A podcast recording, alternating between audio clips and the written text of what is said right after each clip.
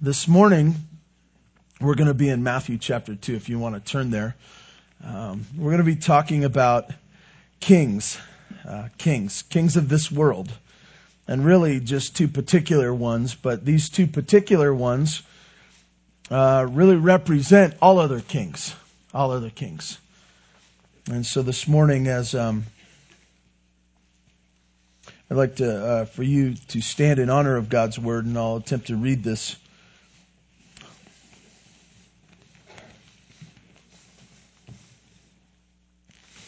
God's word says this. Now after Jesus was born in Bethlehem of Judea in the days of Herod the king, behold, wise men from the east came to Jerusalem, saying, Where is he who has been born king of the Jews? For we saw his star when it rose and have come to worship him. When Herod the king heard this, he was troubled and all Jerusalem with him. And assembling all the chief priests and the scribes of the people, he inquired of them where the Christ was born. They told him in Bethlehem of Judea, for so it is written by the prophet. And you, O Bethlehem, the land of Judah, are by no means the least among the rulers of Judah. For you sh- for, for from you shall come a ruler who will shepherd my people Israel. Then Herod summoned the wise men secretly and ascertained for, from them what time the star had appeared. And he sent them to Bethlehem saying, Go and search diligently for the child. When you have found him, bring me word that I too may come and worship him. After listening to the king, uh, they went away and behold the star that they had seen when it rose went before them until it came to rest over the place the child was. When they saw the star, they rejoiced exceedingly with great joy. And going into the house, they saw the child with Mary, his mother, and they fell down and worshipped him. Then opening their treasures, they offered gifts of gold, frankincense, and myrrh. And being warned in a dream not to return to Herod, they departed to their own country by another way. Now when they had departed, behold, the angel of the Lord appeared to Joseph in a dream and said, Rise, take the child and his mother and flee to Egypt and remain uh, there until I tell you. For Herod is about to search for the child to destroy him. And he rose, took the child and the mother by night and departed to Egypt and remained there until the death of Herod. This was to fulfill what the Lord had spoken by, by the prophet out of Egypt I call my son. Then Herod, uh, when he saw that he had been tricked by the wise men, became furious, and he sent and he sent and killed all the male children in Bethlehem in all the region who were two years old or under, according to the time that he ascertained from the wise men. Verse 17. Uh, then was, then was fulfilled what was spoken by the prophet Jeremiah. A voice was heard in Ramah weeping and loud lamentation, Rachel weeping for her children. She refused to be comforted because there were no more. But when Herod died, behold, the angel of the Lord appeared in a dream to Joseph in Egypt, saying, Rise, take the child and his mother and go to the land of Israel, for those who sought the child's life are dead. And he rose and took the child and his mother and went to the land of Israel. But when he heard that Archelaus was reigning over Judah in place of his father Herod, he was afraid to go there, and being warned in a dream, he withdrew to the district of Galilee. And he went and lived in the city called Nazareth, that what was spoken by the prophets might be fulfilled. He shall be called a Nazarene. God bless uh, the reading of your word. May we be encouraged this morning uh, by your Holy Spirit as we work through this passage. We thank you in Jesus' name. Amen. You may be seated.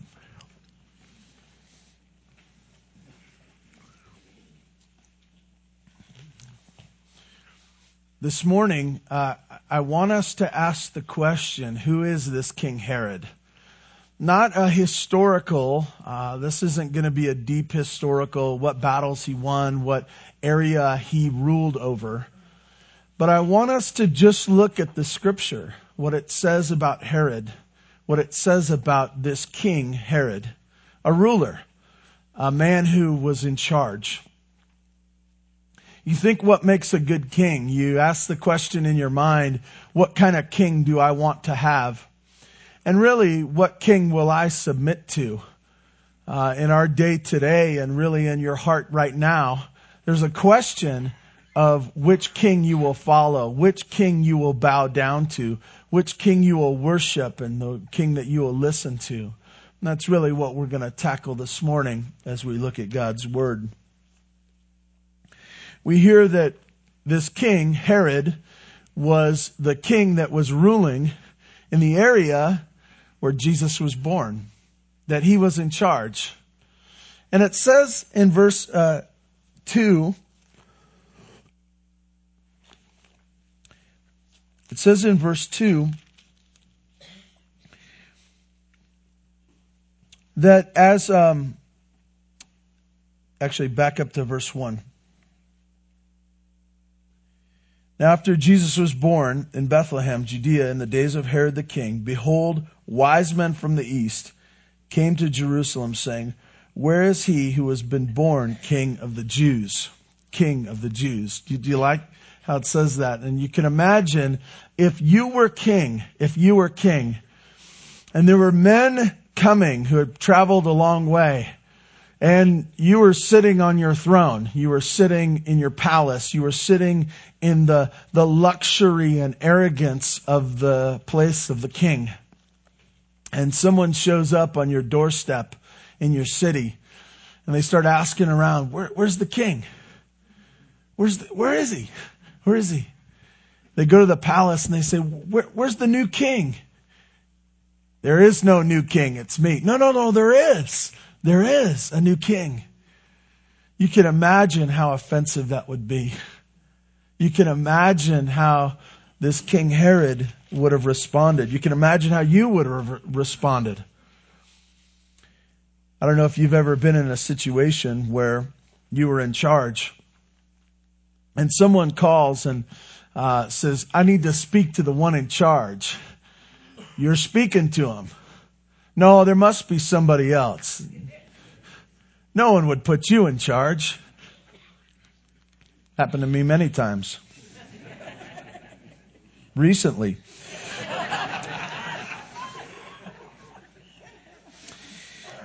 You have to ask the question, what bothered the king so much?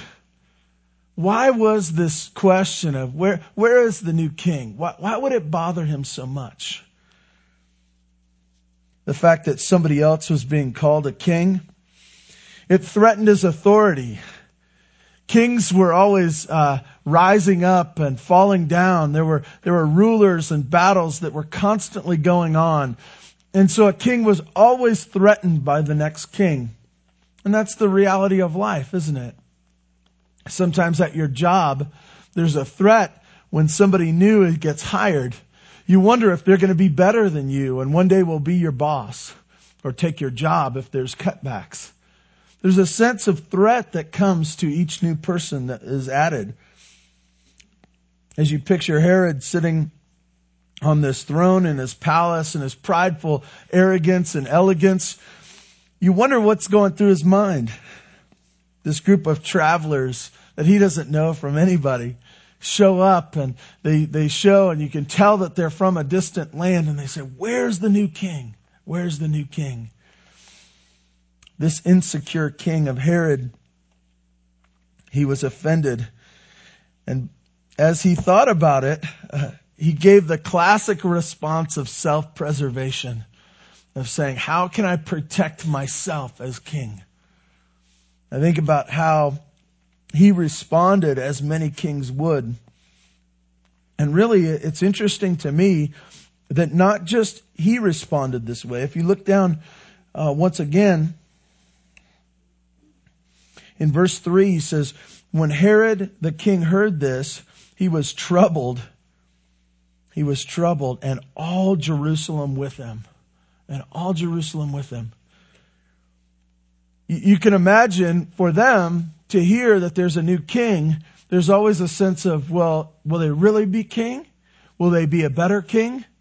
Will there be a sense of me being split and torn and being a pawn in this king's uh, fight for supremacy? Herod was an insecure king. He was fearing who this new king was.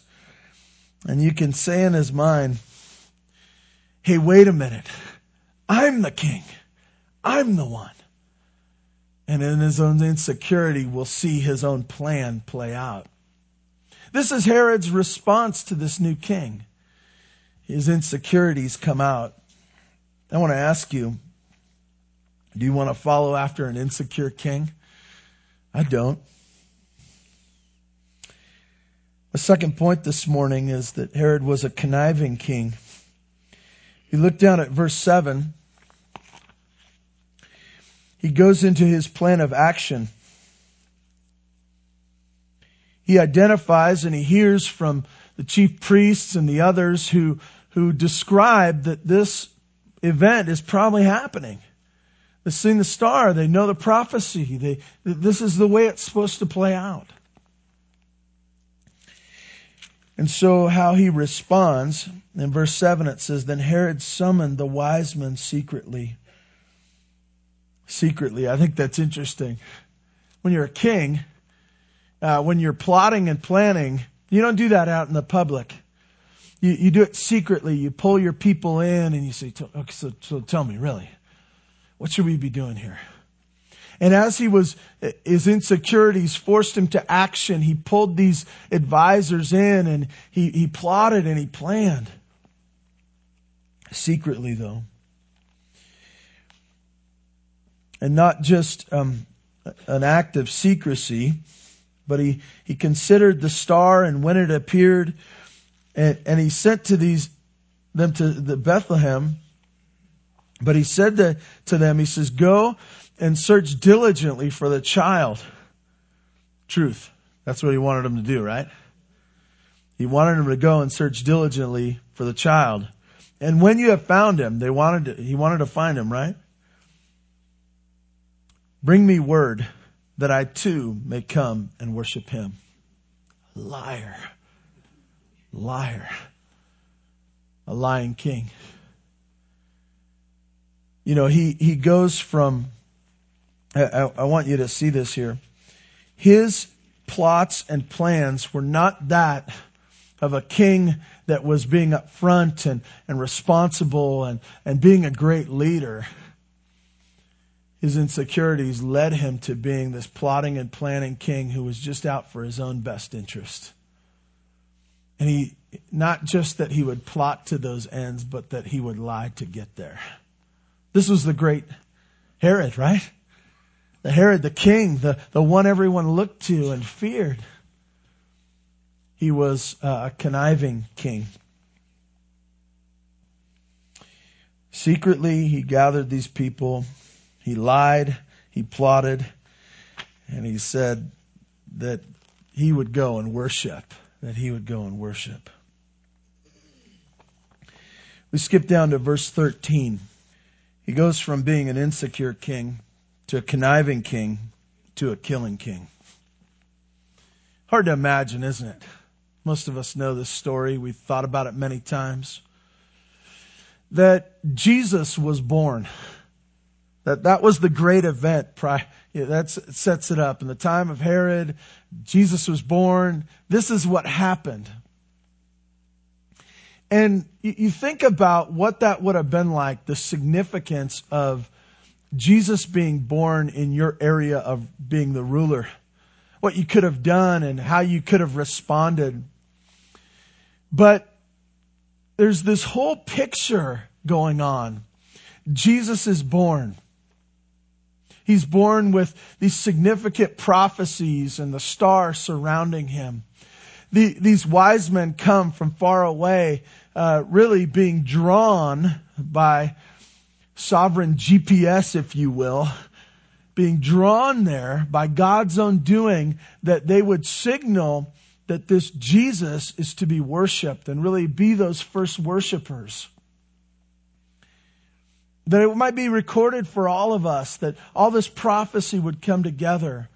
And, and to see that happen and to see what had gone on in this passage, for Herod to fail to respond, but go so far as to become the killing king.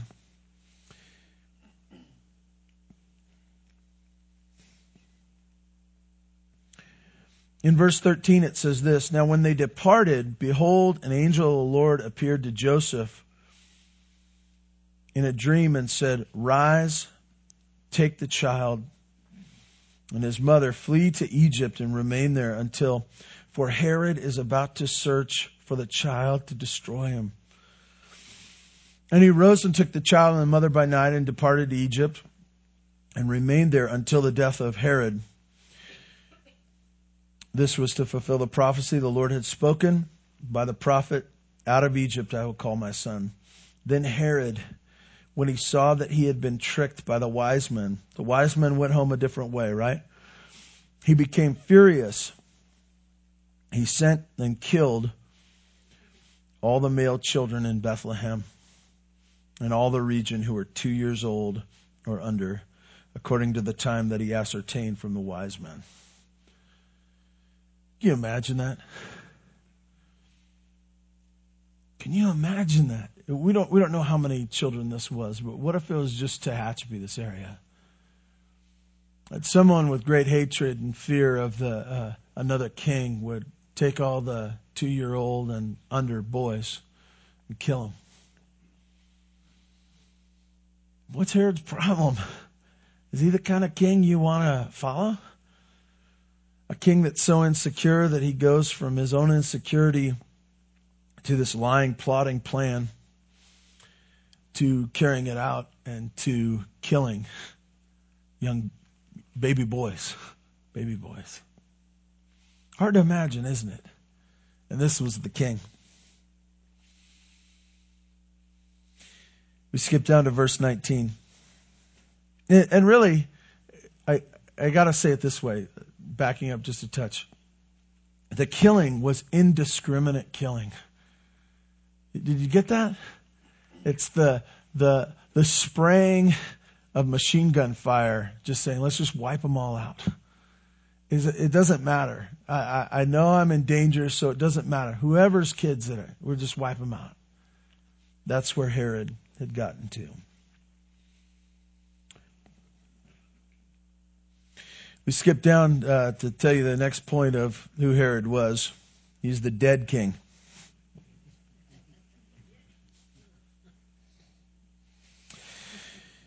That's what he is, right? Verse 19. But when Herod died, he died.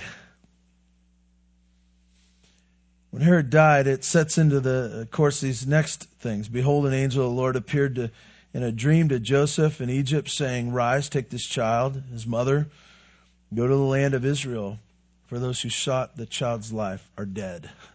Are dead. Um, this king that was so feared, this king that was so important, this king that was plotting and planning and preserving his kingdom, this king that really people had called the Great this king is now dead. There's a regime change by God's own design. That there's a, a, a rising up and allowing this man to rule, and yet by God's own design, no one comes in, but he dies and no longer has any significance to our story. None. Sometimes we're impressed with kings and rulers and fame and fortune and power. But it all comes and goes, doesn't it? From the greatest to the smallest. That there's a sense of finality in death. And this great king died. Changes the whole story in the sense of where Jesus is threatened by him, right? The threat's not very significant after he dies. This king is dead. The reign is over. He is now significant. There's been a regime change. I, I have one more point, and um, if you look, if you look down just a ways, in verse 22, it says that Herod's son takes over for him. His son. And the nut doesn't fall far from the tree, right?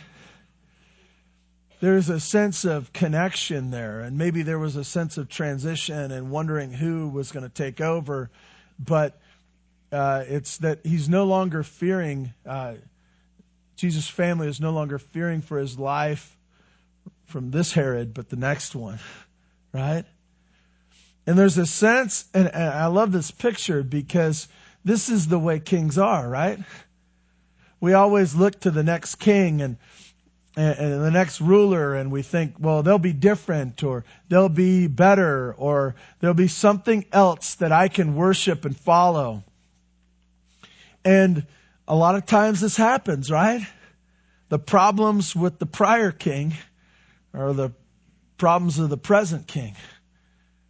And now they're following just one right after the other. Do you want a king like that? Do you want a king that's just like his father? You get this picture here that this is just the way it is. My last point this morning is this that there is only one king. His name is Jesus, and he has secret service.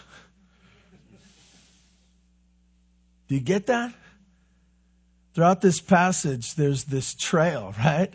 Of prophecy and angelic uh, knowledge of what's going on and warning. That these kings were convinced that they were in charge and, and that they were going to uh, squash any type of threat that came to them. But there's only one king, and his name is Jesus. And I, I think about that. I think about how we are today constantly uh, looking for another king, constantly looking for someone else to tell us what to do and to tell us we're okay. But there's only one king, and his name is Jesus. I think about what we learn about Jesus being king, and I'll, I'll just breeze through these this morning. But this morning, uh, as we've looked at this passage, the real king threatens all posers. Posers is one of my favorite words. Grew up in Santa Barbara and, you know, there were surfers and then there were posers. There were people who thought it looked like it and kind of acted like that, would talk like that. But they were just posers. They were posing as something. And every king that asserts their authority and says, I am over all, he's just a poser. And every time, every time Jesus is placed next, next to one of those kings, all poser kings are threatened. I think that's important for us to remember when you are sorting out the old life. You may have come to know Christ and and you, you have understood that he's the only king. Those other kings in your lives aren't going to go down easy. I, I want to tell you that whether it was money, whether it was alcohol, whether it was some fame or fortune or family or whatever it was, those other people that were in charge of you prior to you coming to know Christ will not go down easy because they're all threatened by the real king.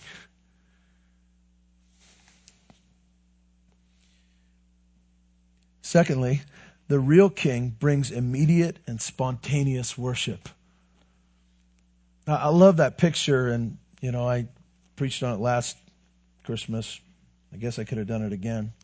You, you weren't there, except for my wife. I think it's interesting as uh, a wise man came. It says that they fell down and worshipped him. They fell down and worshipped him. They, they, they found him. They were looking. They were looking. We found him. Bam, we're down. Worshipped him. Why? He's worthy of worship. He's worthy of worship. Herod wasn't. Herod will never be.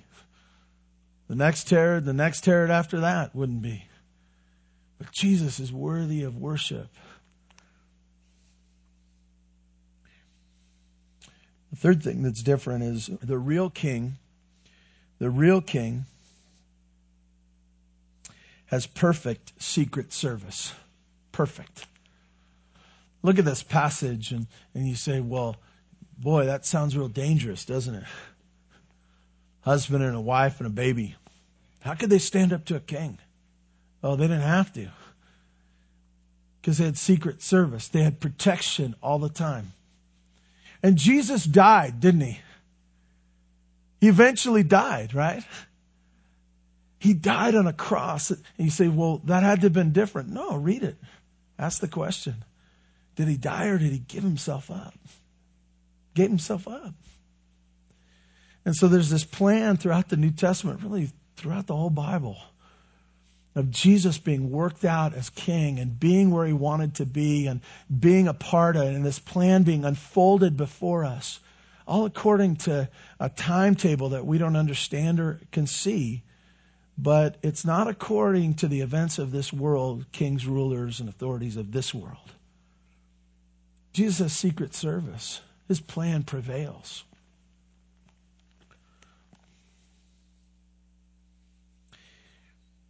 Here we go. Look at verse 10. The real king brings joy. The real king brings joy. I love this. I love this. Verse 10, what does it say? When they saw the star, they rejoiced exceedingly with great joy. Joyfully. You get that? Joy, joy, joy. Do you get that? Exceedingly with great joy. Like a lot of joy, a lot, a lot of a lot of joy. Love it. Love it. Why? Why were they so excited? Because it's Jesus. It's the real king. It's what he does. You know what? Uh, kings always disappoint, except for this one. Except for this one. Exceedingly with great joy. I want to tell you this morning that um, Jesus is a different king, and if you don't know him, um, you're following some lame king like Herod or whoever else.